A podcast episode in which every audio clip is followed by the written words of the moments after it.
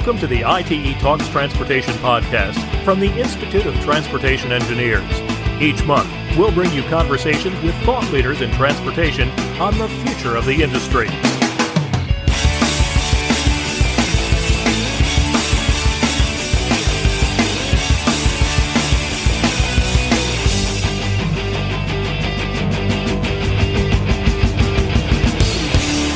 Well, thanks so much for joining us on the ITE Talks Transportation Podcast.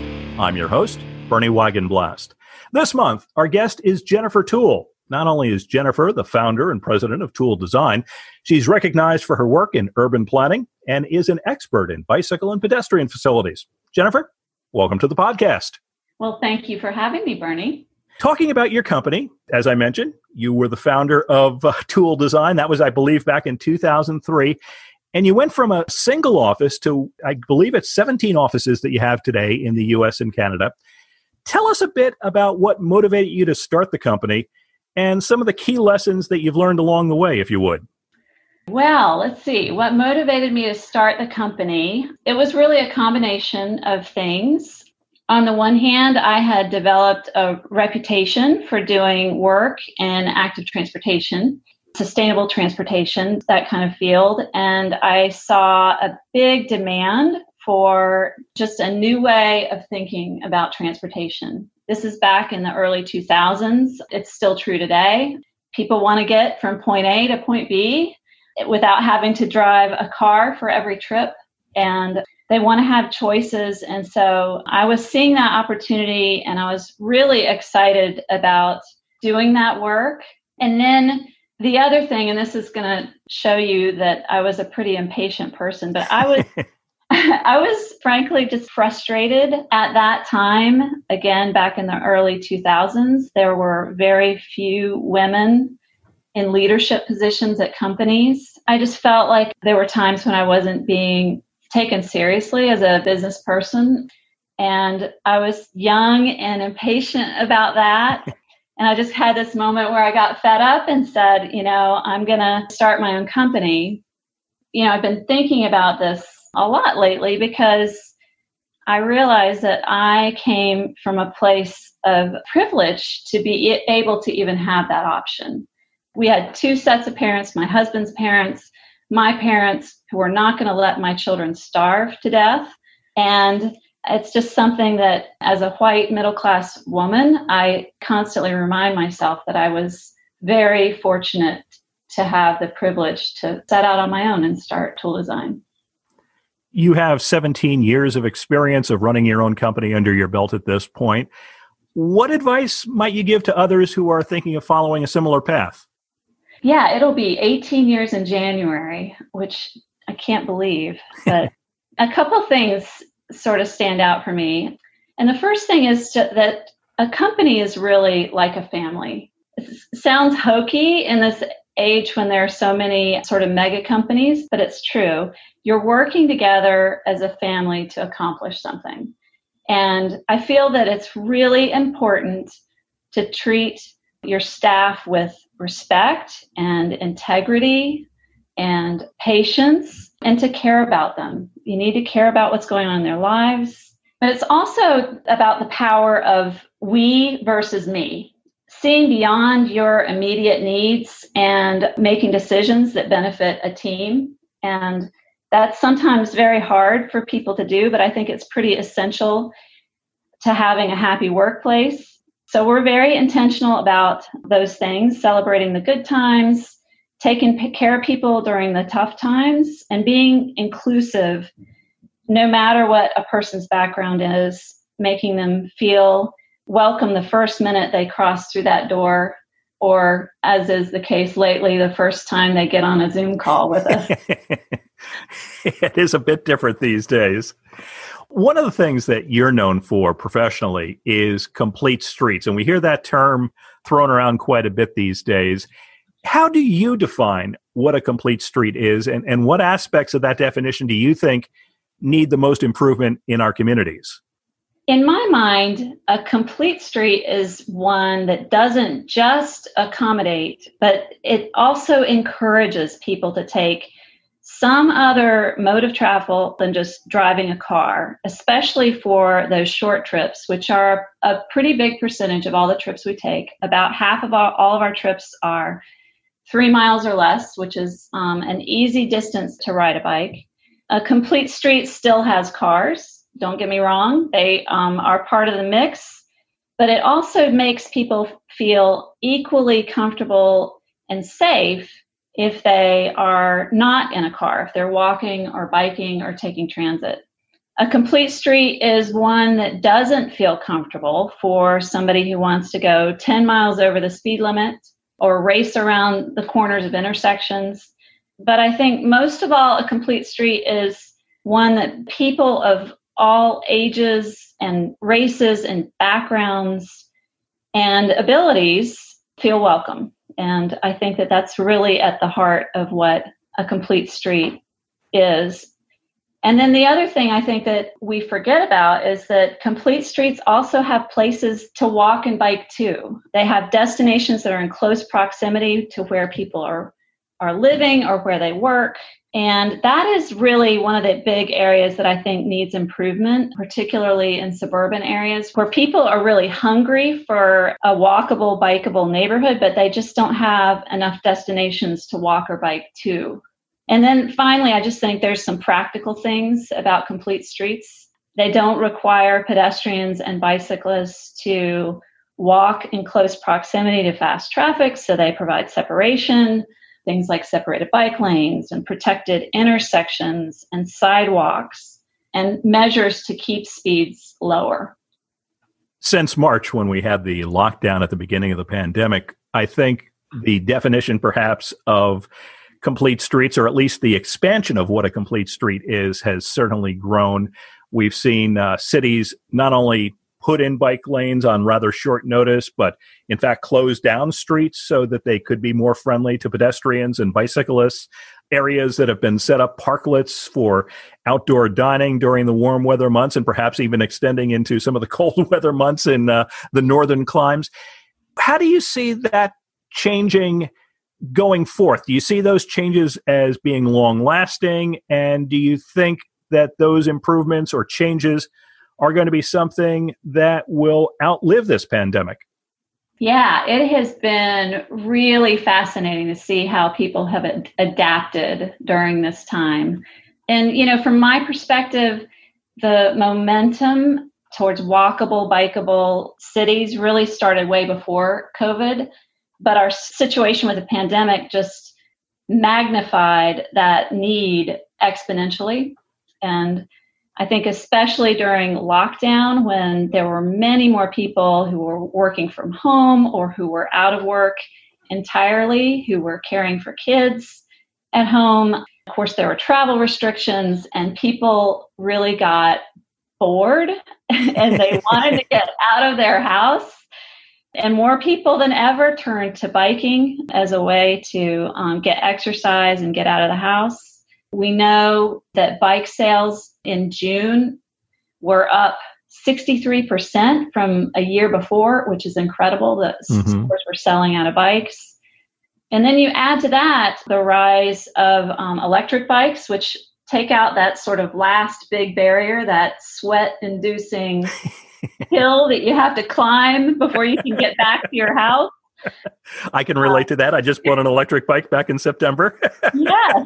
Yeah, they're fantastic. But I, I think the other part of this was just the realization that the changes to transportation patterns really worldwide were resulting in this dramatic improvement in air quality, anywhere from a 30 to 60% improvement in air quality so, yes, I think it, that if we want this planet to survive the crisis of climate change, we're going to need to make it possible for people to walk and bike and make sure that these, in some cases, temporary measures become more permanent. And so that means more networks of separated bike lanes on busier streets and um, more connected networks and low traffic, low speed neighborhood streets, better sidewalks, and safer intersections. Those are the kinds of projects that we're, we're seeing cities implementing all throughout the US and Canada as well. As you look around, not just North America, but perhaps even globally, are there any particular examples that shine to you that are great examples that maybe others can learn from? Yeah, it has been really fascinating to see what the kinds of projects that are being done in big cities in Europe and London and Paris, where they've really embraced bicycling as a mode of travel, especially in the core of the city where they really had a need to get people from place to place and were concerned about the spread of COVID on transit. But here at home, there have also been some great examples. One of the cities that I am so impressed with here in the US is Houston, Texas. And, you know, Houston's not thought of as a big bike friendly city. It hasn't traditionally been thought of that way. But Houston, I guess I should clarify Harris County, which is where Houston is, they were beginning to tackle low stress bike routes just prior to the pandemic. Since COVID hit, people have just been benefiting from all of those changes. Well over 50 miles of new bikeways in Houston. We've seen it help to build momentum for future projects as well. They had projects that were under construction just as the pandemic hit, and they have been continuing to build them because of the lockdown, and they've just seen tremendous ridership. A study came out um, just recently. The total volume of bike trips was 138% higher in May 2020 as in um, May of 2019, which is incredible. Mm-hmm. We just kicked off another project in Houston just yesterday, a nine mile corridor with our partners in Houston, TEI, a local firm there who are fantastic designers. And I'm just so impressed with the political support that that network has had from Commissioner Ellis to Mayor Turner and Bike Houston that's been there for so long advocating for these projects. It's just really a great success story. One of the other transportation things that we've seen since COVID has been people staying away from transit. Initially, it was because people, everybody was working from home, so there was not much traffic on the roadways and there weren't many riders on transit systems around the world. Now, as we move into the autumn of 2020, we're seeing more and more traffic coming back in cities and states, but that ridership on transit is still down. Are there things that can be done to make transit more attractive, perhaps with street design? Again, thinking about what's going on with COVID and concerns that people may have? Yeah, there's no doubt that transit use is going to come back. It certainly experienced a big dip as people have concerns about being in close proximity to other folks. But, you know, this is not going to last forever, and there's always going to be a need for strong transit systems in our cities. And so I have no doubt that this is a temporary thing. And um, in the meantime, we need to continue to build streets that support transit, that we remember that people, in order to take transit, they have to be able to walk to that bus stop, they have to be able to walk to that station or bike to those places, and that we need to make sure that our streets offer transit as an option that's just as safe and just as accommodating as um, any other mode of travel. Back in February, we talked to uh, one of your former colleagues, Tamika Butler, who at the time was Toole Design's Director of Equity and Inclusion. And it was clear from our discussion then that Toole Design is a leader in that area. Tell us a bit why that's been so important to you and what direction you see it taking given today's current climate and going beyond that, if you would.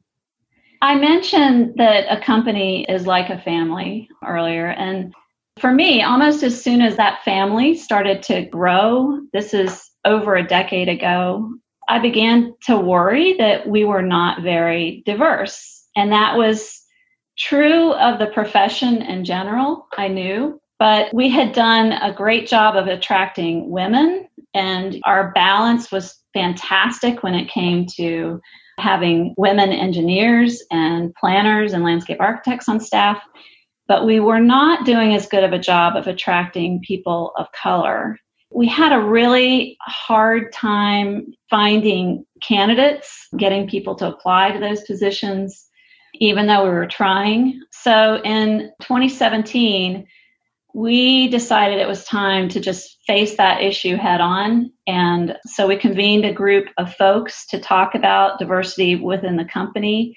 That became our um, Diversity, Equity, and Inclusion Task Force, our DEI task force. And we started taking steps to try to improve that situation and also to talk about ways to be more inclusive and welcoming. I knew from my background how it felt to be the only woman in the room. And so I could only imagine how a person of color coming into one of our very white offices, frankly, would feel as well. So we started just a much more intentional policy of interviewing diverse candidates and hiring people of color and training folks on the biases that we all have um, as humans. That's part of our DNA.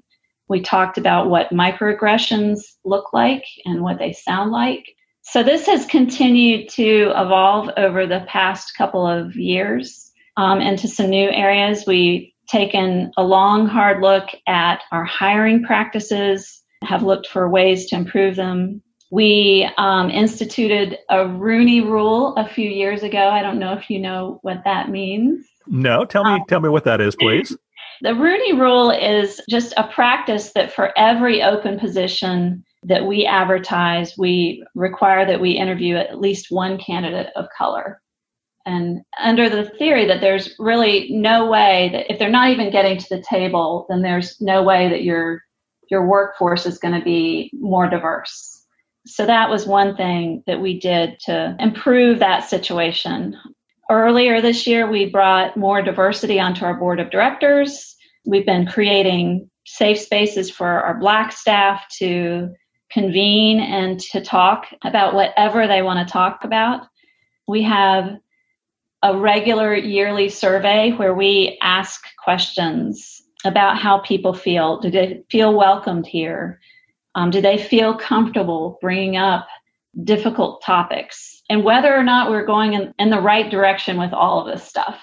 We've continued to convene this DEI task force. They're a really important part of the company and they're working on setting some measurable goals for the company, which will trickle down and become goals for our offices. That's just a few of the things that we've been up to. And, you know, I've said this many times to our staff that, you know, this is an effort that we will never, ever finish. As long as, as racism exists in our world and, and racist policies impact our profession and people here in um, the US and in Canada, we need to, to keep working on this stuff.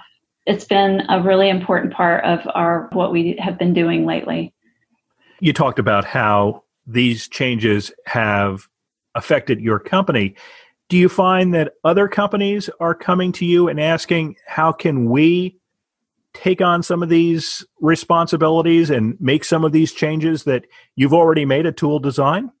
Yeah, that's it's been a really interesting and exciting part of this. There are several companies that where I talk to the CEOs of those companies on a regular basis about these issues and the things that they're seeing in their own company and what they're doing to bring these issues to light. And then I occasionally just get out of the blue. Today, in fact, out of the blue, I got an email from a company out west that's starting to tackle these issues internally and asking for advice and wanting to know if I would just be willing to share some of the things that we've been doing. So that's really exciting to me to see that um, happening in our profession and sort of waking up um, and realizing that, you know, our profession was, you know, we have a lot of sins as a profession to make up for. And I really encourage your listen, listeners to educate themselves about that topic. Learn more about how the combination of racial zoning policies and transportation policies in the early to mid 1900s had such a profound impact on the ability of Black people to earn a living and to get a loan to buy a house and to live in a place that was safe and where the air and water quality was healthy you know, there were a lot of transportation decisions that decimated neighborhoods back years ago. And we have a lot of work to do to rectify that.